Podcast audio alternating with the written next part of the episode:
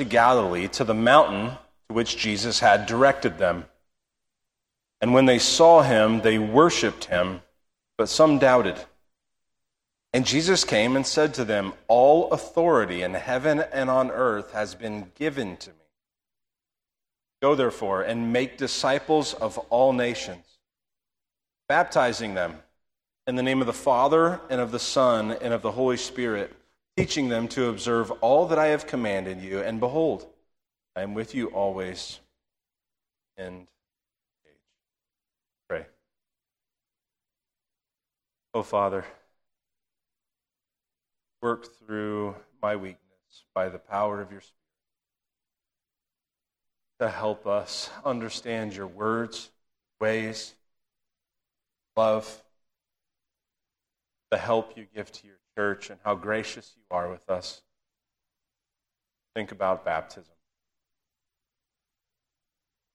I pray that you would, in our understanding, our faith, our unity, gracious and kind to us as we study your word that are eternally true forever. Amen. Well, it's clear that disciples are made uh, by baptizing. Um, and I just want to kind of take an underbrush kind of Christian sect that's a heresy just off the table because I never say anything about it and it always just bugs me. There is a sect within Christendom that says that baptism was only for the Jews who became Christians. And that it wasn't something that was supposed to be a, a perpetual in the life of Christ Church as the gospel spread through all the nations. Um, what does the Great Commission say? What does it say? It doesn't say make disciples of all the Jews who live among all the nations. It's not what it says, right? It says, make disciples of all nations.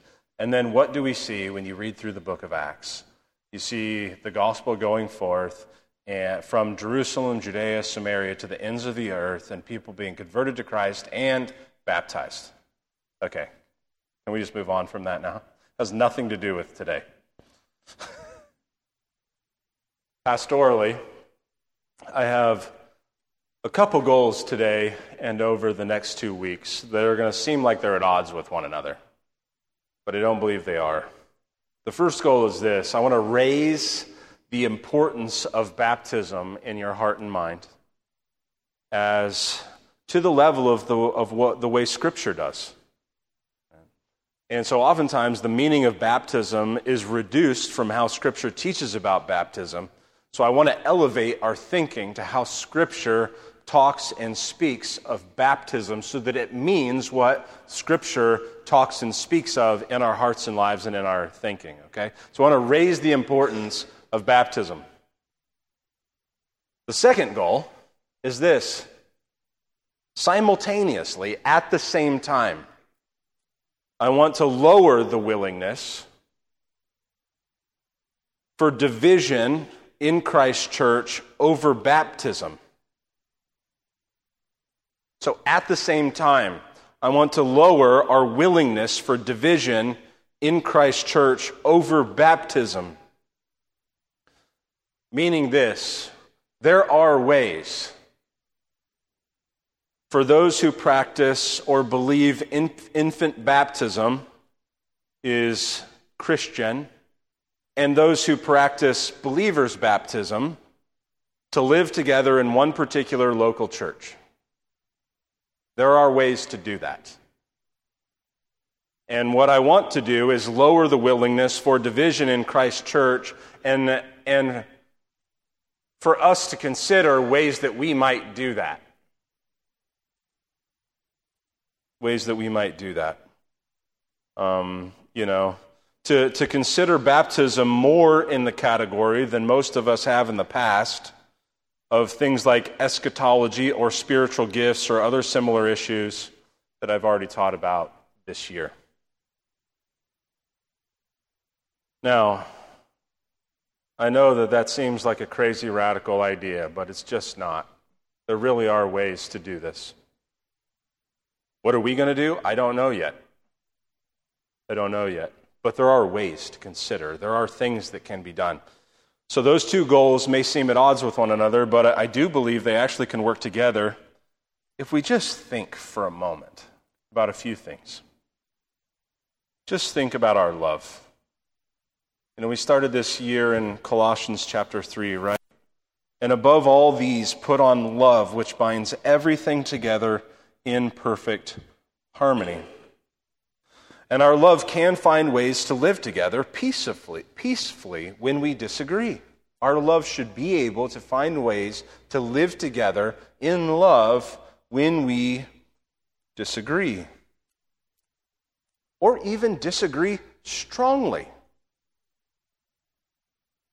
But we live together when we prioritize weightier matters of the law. Our love. Secondly, the, our day, the day in which we live. We live in an evil day. I always think about in the preaching in um, Acts chapter 3, I believe. You know, when I think Peter's preaching, and he says, you know, this wicked and perverse generation. And I just think about us. And I think, well, we didn't crucify Jesus, you know. But, geez, for crying out loud, did we not crucify Jesus? And we're just going to need each other. And here's where this gets weird. Here's we're just weird. Are you okay with that? Me calling you weird? You're weird. Your priorities are weird. the ways you make decisions are weird. They don't make sense. Right. So, when we're talking about something like baptism and we're talking about the day in which we live and we're going to need each other, what's weird is that we would be more willing to suffer with and work together with groups called Christians who don't even believe the Trinity sometimes thinking they're Christians, maybe unaware of what they actually think about the Trinity, and the vast amount of doctrinal difference that would come with uh, Christians like that or non Christians like that, depending on exactly where they are, we would be more willing to do that unknowingly than for you know Baptists and Presbyterians to work, to work together who agree almost everything except baptism. That's weird. It's improper. It's wrong priorities. It's out of order from reality. It should not be that way. But that's what we would do. So I want you to think. We're going to need each other.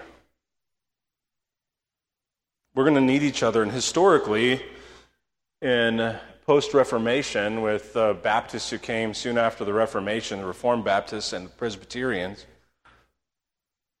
The only real point of contention, really, there's like a few little other things, you know, but the real point, the only point of disagreement really is baptism. That's it. There's maybe a few more disagreements with modern Baptists. But really, it's just baptism. And so the question really becomes is it absolutely necessary that on, on that one point that we have to divide? Is it actually that critical that we must divide and find no way to live together? Here's the thing in our case, in our church, the reason we're raising this question is because we have the pragmatic difficulty of already having someone who believes in infant baptism as a part of our church and has been a part of our church for a good while. So, in a lot of ways, we're already doing this.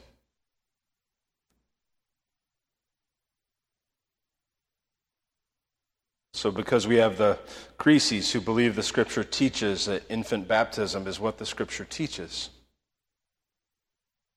So, at some level, we're already doing this, but I think our love should consider how we can do it better how we can do it better. So, just in case anyone is wondering, I am a credo Baptist. I believe in believers' baptism. This church was planted believing in believers' baptism, meaning that once you're saved, you are baptized. That's just the simplicity of believers' baptism. Okay? I still hold to that. I do have a greater level of sympathy for those who hold to infant baptism at this point than I would have had when I planted the church. Mostly because of my lack of understanding. Mostly because of my lack of understanding.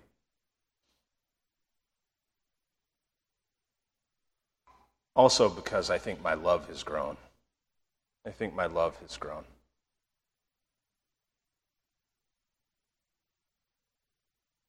And just to, to say it, you know, over at Trinity, they somehow have found a way to do this. And if I had never seen them do this, I don't know that I ever would have had any hope for it. Because it is a bit of a rare bean, it is a bit of a rare thing. But I, have, I recognize this that my doctrine and Josh Creasy's doctrine is almost identical in every way except for baptism and what he's smart enough to not understand yet. That was just for him to listen to on the recording because he's in children's ministry.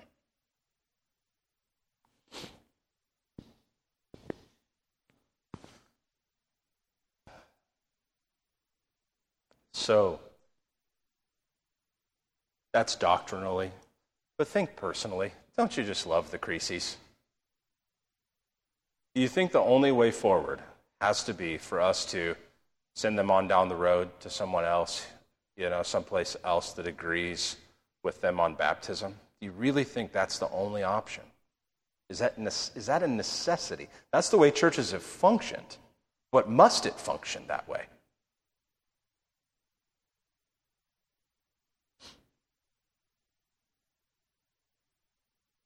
So, what can we do? What options do we have? Well, we'll be opening that up over the next several weeks. And can I just plead with you? Can I just plead with you to walk patiently over the next several weeks of thinking about this together, of being instructed about this together, of seeking to be wise and full of love about this together? What I don't want you to do is start making assumptions about what I might say or might not say. My hope is to surprise you a little bit. You know, who wants to come to church and hear what they always thought? Like, what good is that? Fire that guy. You know? Now, some of you come to church thinking, well, as long as I hear everything that I already agreed with today, then church was a good day. But you ought not to come like that. Shame on you for that.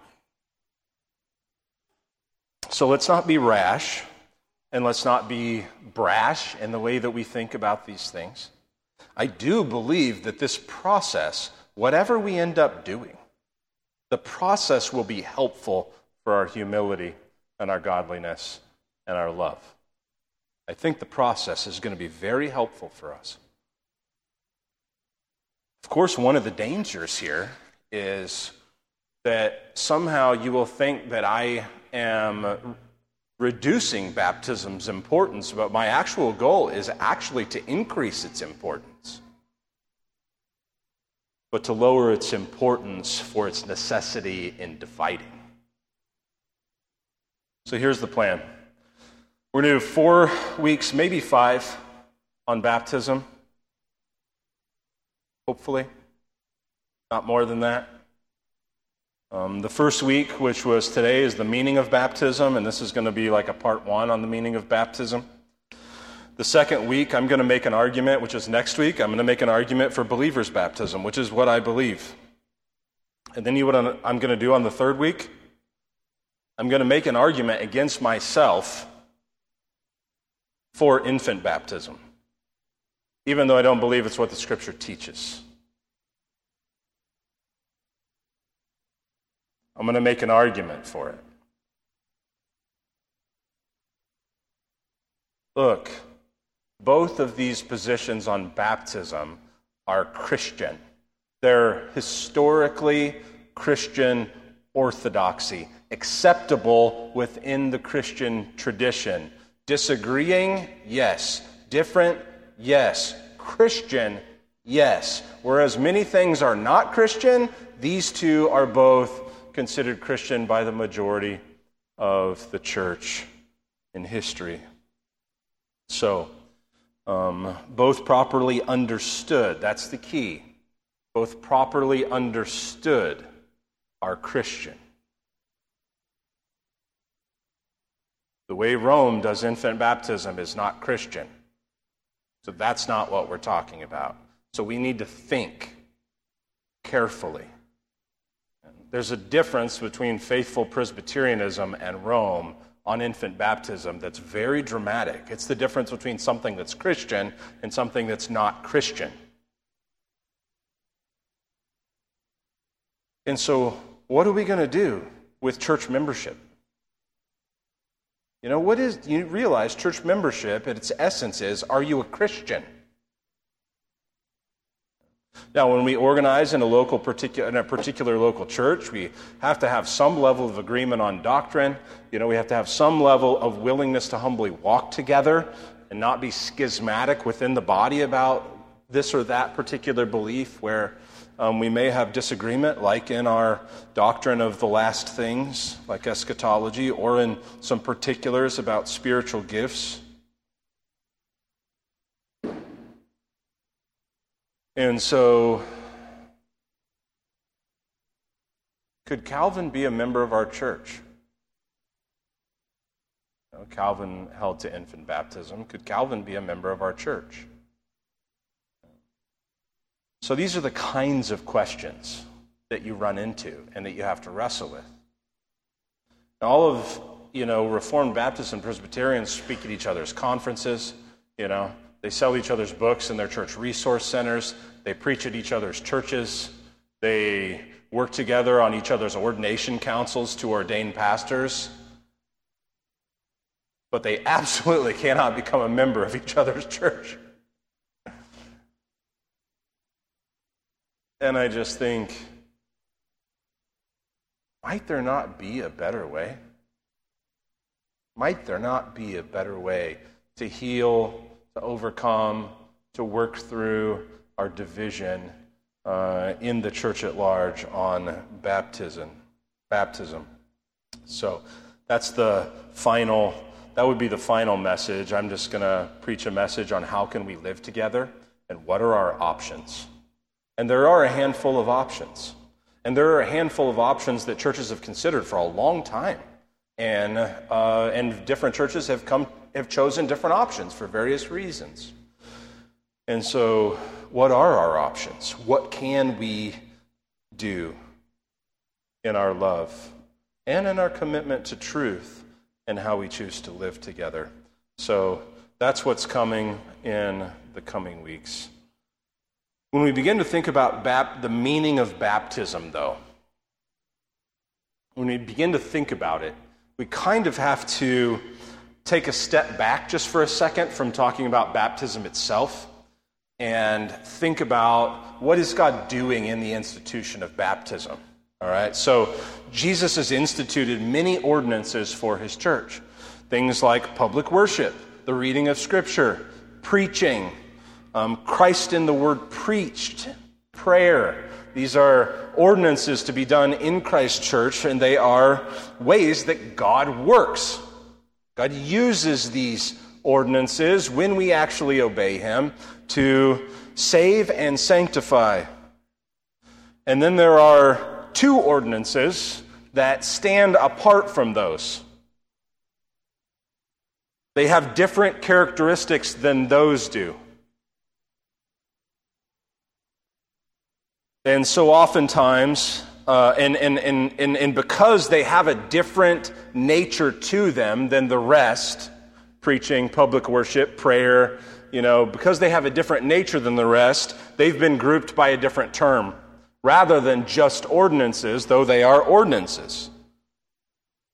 So, oftentimes in Reformed theology, they haven't been referred to only as ordinances, but as sacraments to distinguish them from the rest of the means of grace God uses to bless his people. The first being the Lord's table, the second being baptism. Most of you have heard us just use the word ordinance.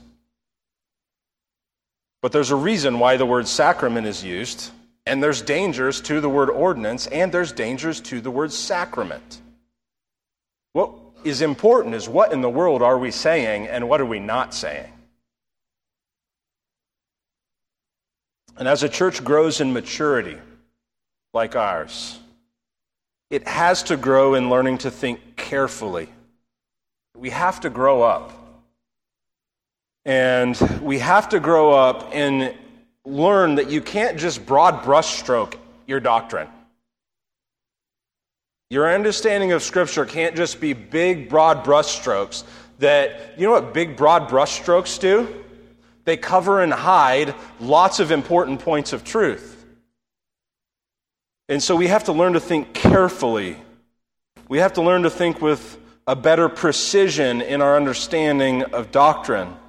And we have to understand how to make proper distinctions between truths lest we actually wash away truths with our big general, generalities. So, when we hear the word sacrament, depending on our background, what we're actually thinking here's what, the way the majority of you would think. Um, you may think it's a term in the Bible, it's not. It's like the word Trinity. It's not a word in the Bible, but it describes the Bible's teaching. Same thing with a word like sacrament. It is not a word in the Bible, but it describes the Bible's teaching. And I'm not going to go into a long history about where the word came from and all of that kind of stuff. But when we hear the word sacrament, depending on our background, what we actually are thinking is of Roman Catholicism. And uh, Roman Catholicism does not does not obey God in the use of the sacraments. Roman Catholicism rebels against God and practices sacramentalism. And there's a big difference between the word sacrament and the word sacramentalism. Sacramentalism is by the sacraments you are saved. By the sacri- sacraments, God confers on you justifying grace. Whether you believe anything's happening, whether you believe anything about Jesus or about the sacrament itself, it's irregardless. That's sacramentalism. That's not what we're talking about. And sacramentalism is I am saved by the sacraments. I am justified by the sacraments, which is not a lot different than an Israelite thinking they're justified because they made a sacrifice. You understand? It's just no different than that.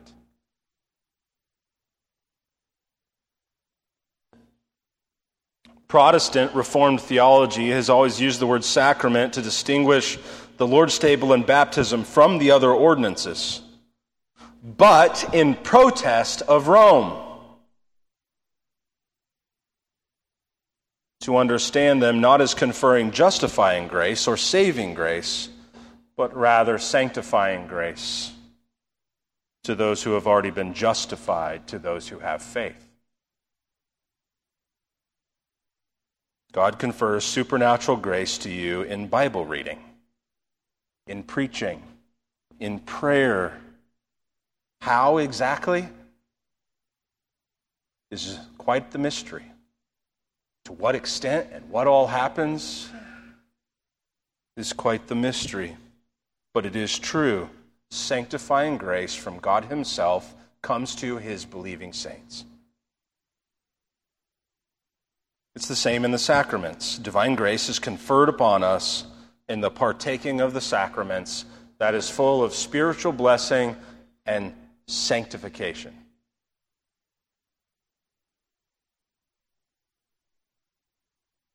Now, so why do I say all that? I say all that because in order to understand the meaning of baptism, we have to understand what a sacrament is and how it's different from the other means of grace before we get to baptism. So let me give you some characteristics of New Testament sacraments, okay? And this will help us get to the meaning of baptism. And if you wonder, well, it'll help us get to the meaning of baptism. The first element of a sacrament is this they're divinely instituted by Christ Himself. So when Jesus says in the Great Commission, make disciples of all nations, this is Jesus instituting baptism to be practiced perpetually in the life of His church as the gospel advances. Make disciples of all nations. Christ is instituting it. Or, and you see the same thing in the Lord's table if you um, look at Matthew chapter 26, beginning in verse 26. Jesus institutes the Lord's Supper as a perpetual sacrament. Now, as they were eating, Jesus took bread and after blessing it, broke it and gave it to the disciples and said, Take, eat, this is my body. And he took a cup, and when he had given thanks, he gave it to them, saying, Drink of it, all of you, for this is my blood of the covenant which is poured out for many for the forgiveness of sins. Jesus institutes the Lord's Supper. The Apostle Paul picks that up in 1 Corinthians 11. It's why we still practice the Lord's Supper and baptism because they're divinely instituted by Christ. Secondly, this they are outward signs of invisible realities. James Bannerman, who has really been really helpful on the church this year, says this The sacraments of the New Testament are sensible, sensible signs. Sensible. Taste, touch, feel, you know. Um, they're sensible signs of spiritual blessings, teaching and representing by outward actions gospel truths. So they are outward signs of invisible realities. And so in the sacraments is an appeal to the senses and to the understanding. Whereas when I'm preaching to you, am I appealing to your senses? No, I'm appealing to your understanding. I'm saying, come reason with me. Think with me about what Scripture says. I'm giving you ideas and concepts to consider and reflect on in your own life. And what does the Scripture teach? I'm, and so, uh, with the sacraments in particular, they don't only appeal to your understanding, they appeal to your senses. And they are a gift from God because of that. Now, preaching can make an effort to appeal to your senses. Let me teach the truth to you just by side note that illustrates the point. If I said, um, if I said, Jesus' words are living water, pure water, purer than mountain stream water that you could just reach down into the stream with and lap up in your hands and enjoy, and it would be cleaner than any water you've ever drank before. And in your obedience to Jesus, as you drink deeply of His words, you would experience all of the blessings of the abundant life and the blessings of the covenant that God promises to those who are obedient. And then I said, But that's not what you do. What you do is, rather than drink deeply of Jesus' words, what you do is you go and fill a water bottle with sand.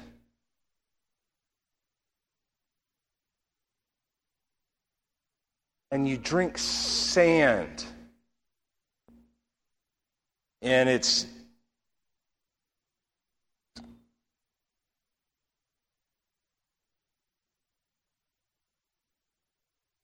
That's what it's like to go try to find life anywhere other than from Jesus' words.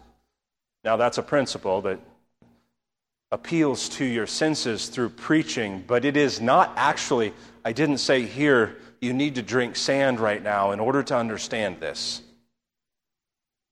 Right? And so it can appeal to your senses, but it's not in the same way. It's not as direct.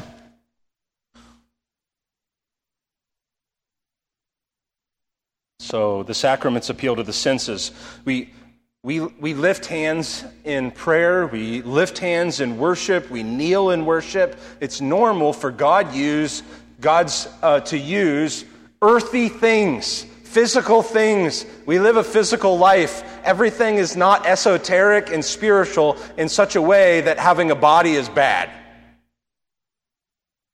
God uses these things to help us. And so in the Lord's table, I taste the juice, or historically the wine. I taste it.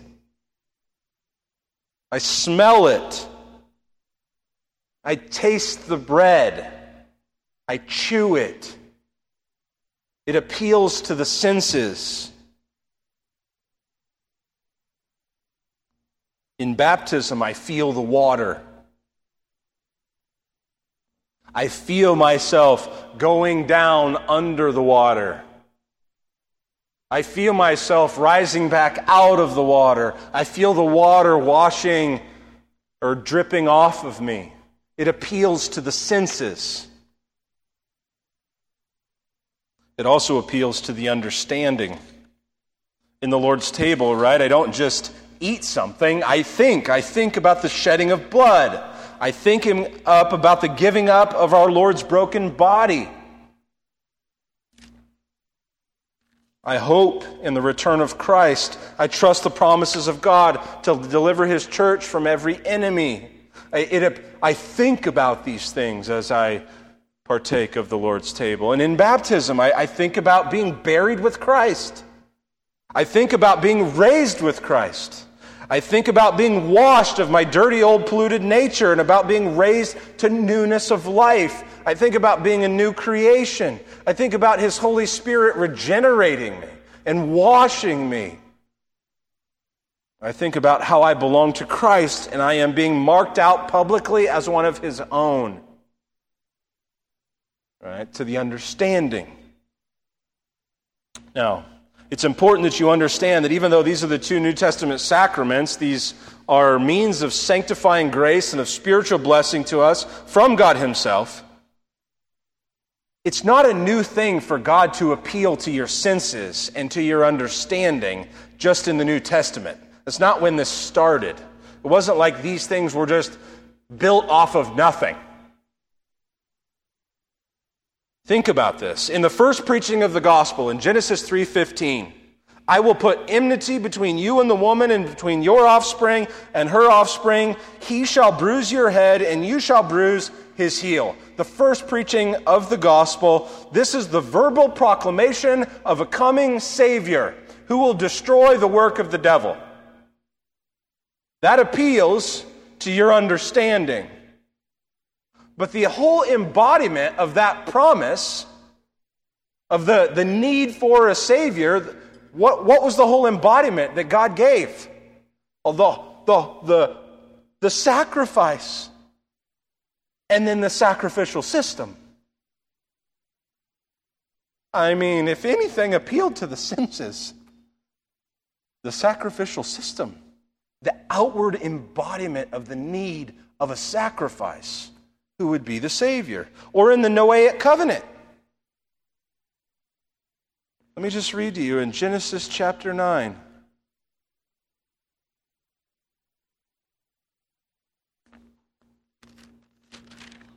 In Genesis chapter 9, this is post flood, and God commands Noah, You be fruitful and multiply, team on the earth and multiply in it. I never noticed that before. Team on the earth. speaking to man. You know, what do we always hear today? Especially from China. The world's overpopulated. The world's overpopulated. The world's overpopulated. There's not food to eat. No, you don't have food to eat because your government is tyrannical and wicked. That's why you don't have food to eat. All right. That's not this message.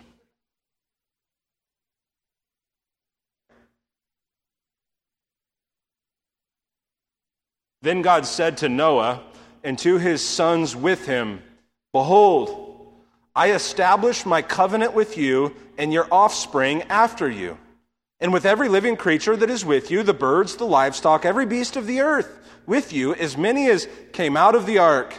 It is for every beast of the earth.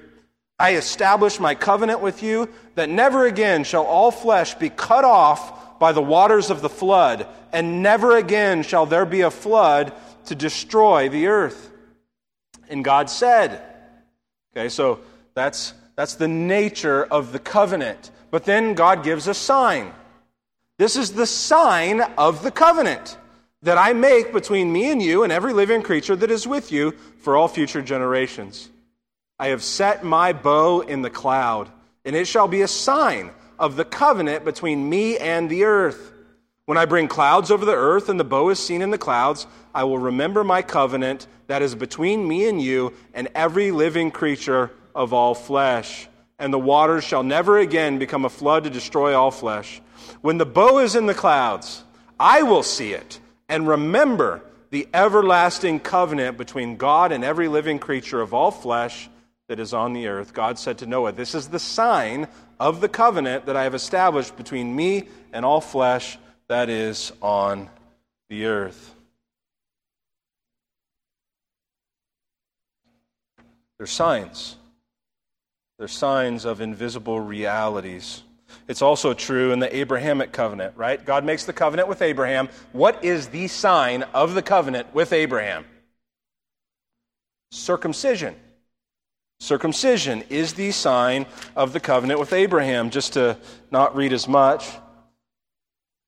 He who is eight days old among you shall be circumcised. Every male throughout your generations, whether born in your house or bought with your money from any foreigner who is not of your offspring, both he, who, he who is born in your house and he who is bought with your money shall surely be circumcised. So shall my covenant be in your flesh, an everlasting covenant.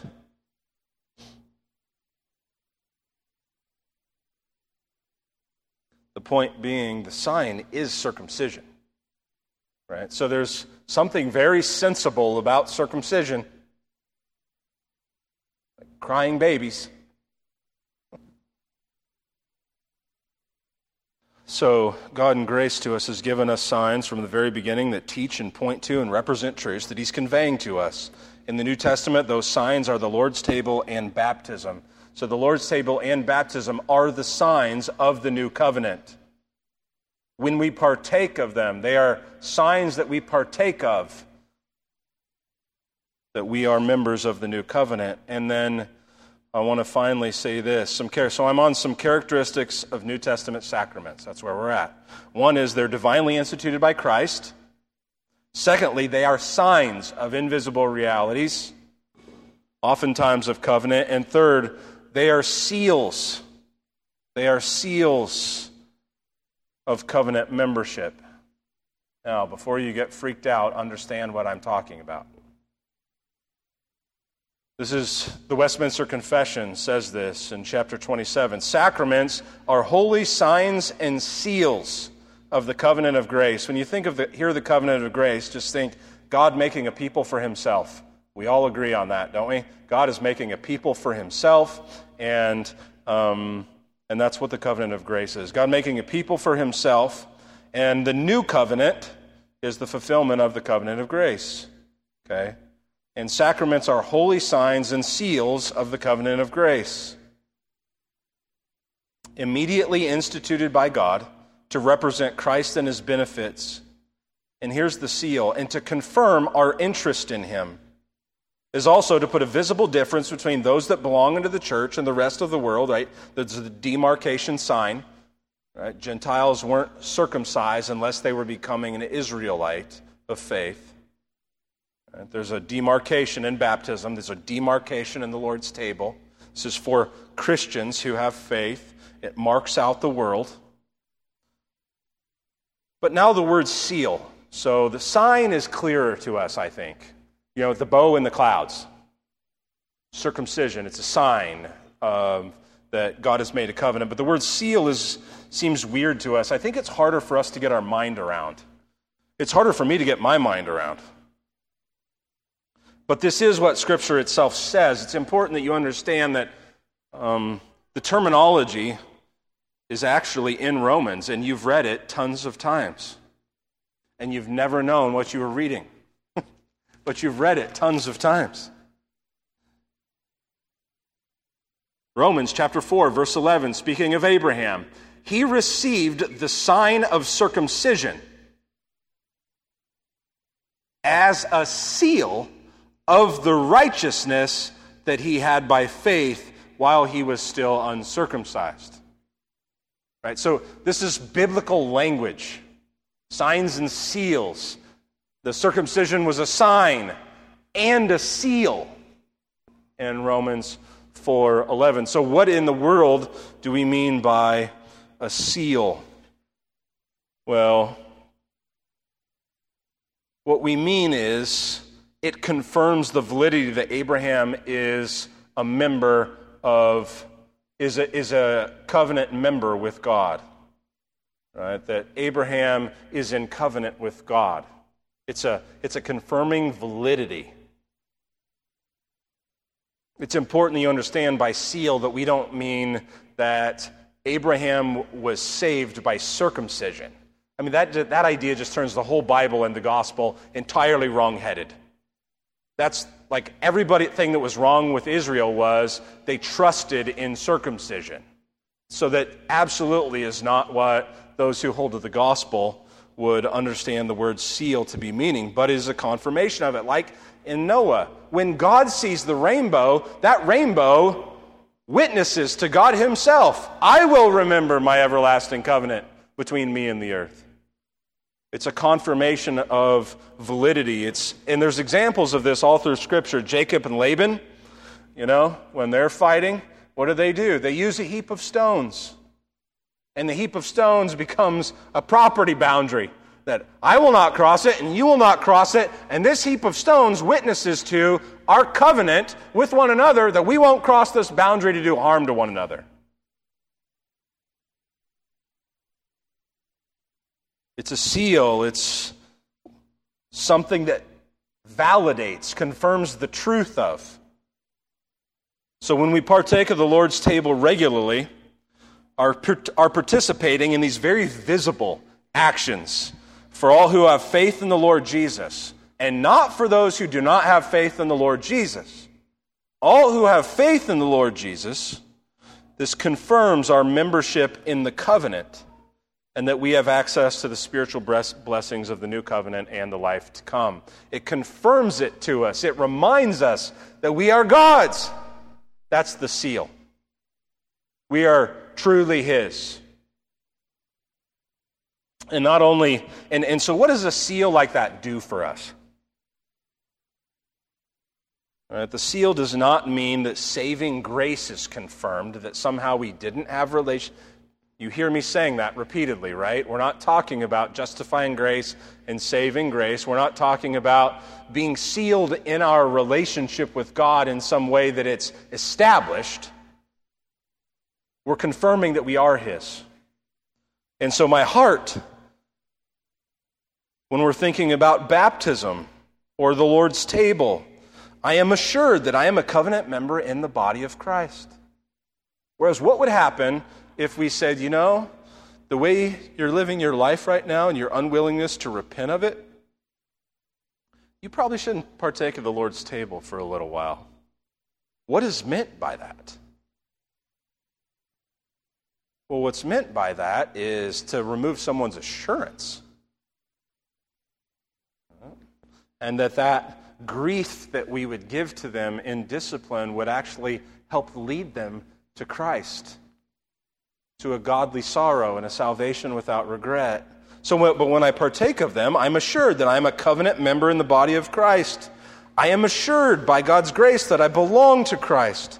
I'm assured by the outward sign that the visible transformation of heart and life by Christ Himself and to Christ Himself is true.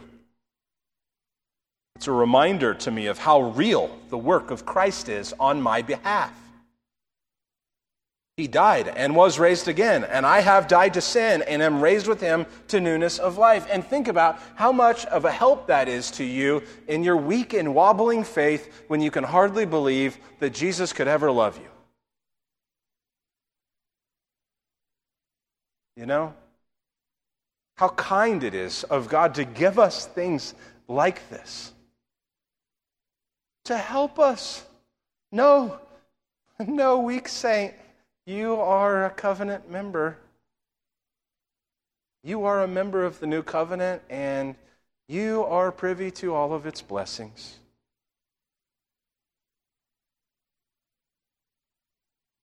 And the partaking of it is a witness to you of that reality. that that is true. It's a seal, it's a sign, and it's a seal. Confirmed, valid, it reassures. Okay. I will have to expound more on the meaning of baptism. But do you at least see how understanding the nature of what's going on here is helpful and important to starting to understand how important baptism is in the Christian life? When you go down under the water, that's a witness to you forever. When you see others go down under the water, it's a witness to you both for their sake and for yours.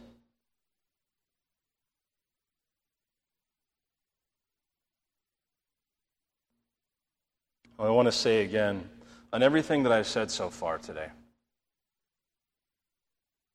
the unity between Baptists in a historical and reformed sense and Presbyterians on everything I have taught today. There's no division on anything I've taught today in its essence. I mean, everybody pretty much agrees on everything that I've said today.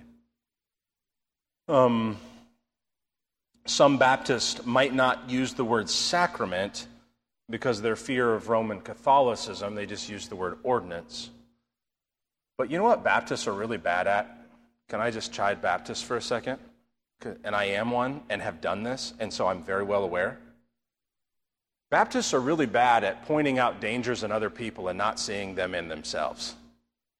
So Baptists are really great at going, well, the word sacrament is dangerous, but the word ordinance is perfect. no, there's dangers to the word ordinance. Do you know what the danger of the word using the word ordinance is? Removing the reality of God actually working in the sacrament. Just making it an outward thing that doesn't really mean that much, other than we just remember something, and that's it. We just remember, it's, it's pure, becomes purely outward and purely memorial, and God actually isn't working in it. Now, to a Reformed Baptist, when they use the word ordinance, they, they mean it in the sense that uh, it's still a means of grace, of sanctifying grace. When modern Baptists use it, it's purely memorial. It's purely memorial. Modern traditional Baptists.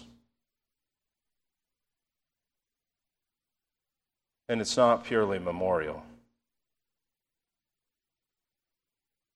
So, but historically, between Reformed Baptists and Presbyterians, on the nature of the sign and the seal, um, and in the essential meaning, even if we use a di- different word, we mean the same thing.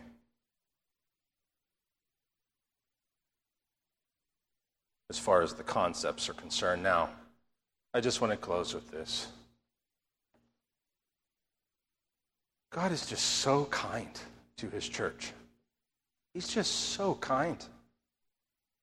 He's just the kindest father. And the Lord's table and baptism are one of just his kindnesses to help us in our weakness, to shore us up and strengthen us. You know, when we think, well, whatever I've done, I must be outside of the I must be outside of God's covenant. You know? I mean, how many of us have thought that so many times? Well, I've gone too far now. I'm, you know, too afraid now. I'm too, I don't know, whatever. It's, I mean, the way we think about God is we make one bad choice and it's over. we have like one overwhelming moment. It's over. It's all over. That's how we function. We are so weak you know? And we're just pitiful. You know, like the blood of Christ and the body of Christ, the second person of the Trinity, was really banking on us never failing one time.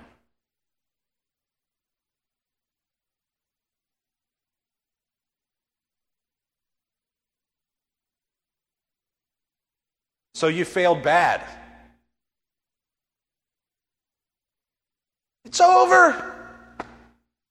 Because we just are so faithless. We're just so faithless in the mercies of God that come to us in Christ and in His gospel. And so, one of the primary demonstrations of God's kindness to us in a, our weakness and faith is the Lord's table and baptism to strengthen our faith, to be a witness. As clear as the a clearer witness than the bow in the clouds is that God will not flood the earth. A clearer witness to us that we are members of the new covenant. We are participants of all the blessings of being Christ's church. And so we have the Lord's table and baptism that we can touch and feel and taste and see perpetually to confirm in our hearts these things. Father, we do pray that you would work in mystery and in power so graciously to strengthen our faith, to witness to us in baptism and in the Lord's table that we are yours and you are ours, that we belong to you, that there are obligations for us to keep in obedience to you, that there is blessing pro- promised to us as members of the new covenant. Father, we thank you. We thank you that you are a kind, kind Father to us. We thank you that your grace superabounds well beyond all our sins. We thank you that you don't treat us according to our transgressions, but according to your mercies. And we thank you and pray that you would elevate in our hearts and lives the importance and meaning of baptism. And I pray for our church as we consider a different way forward in thinking about how to live life together in love with baptism, that you would help us to grow in humility through it. Doubtless, we're going to fail, sin against each other, and say the wrong thing. Maybe say the wrong thing in the wrong time as we try to figure this out. Help us to walk with forgiveness, with the hearts of mercy that you've shown us. Always being mindful of how much the how great the debt was that we ourselves were forgiven. Always mindful of the consideration that others must have been forgiven of less than ourselves. And would you help us to come together and find a way forward that would be wise, godly, good, full of love and charity, where so much is already agreed upon. Thank you, Father, for your love. We trust you and we ask for your help. In Jesus' name, amen. No closing song today. You are loved.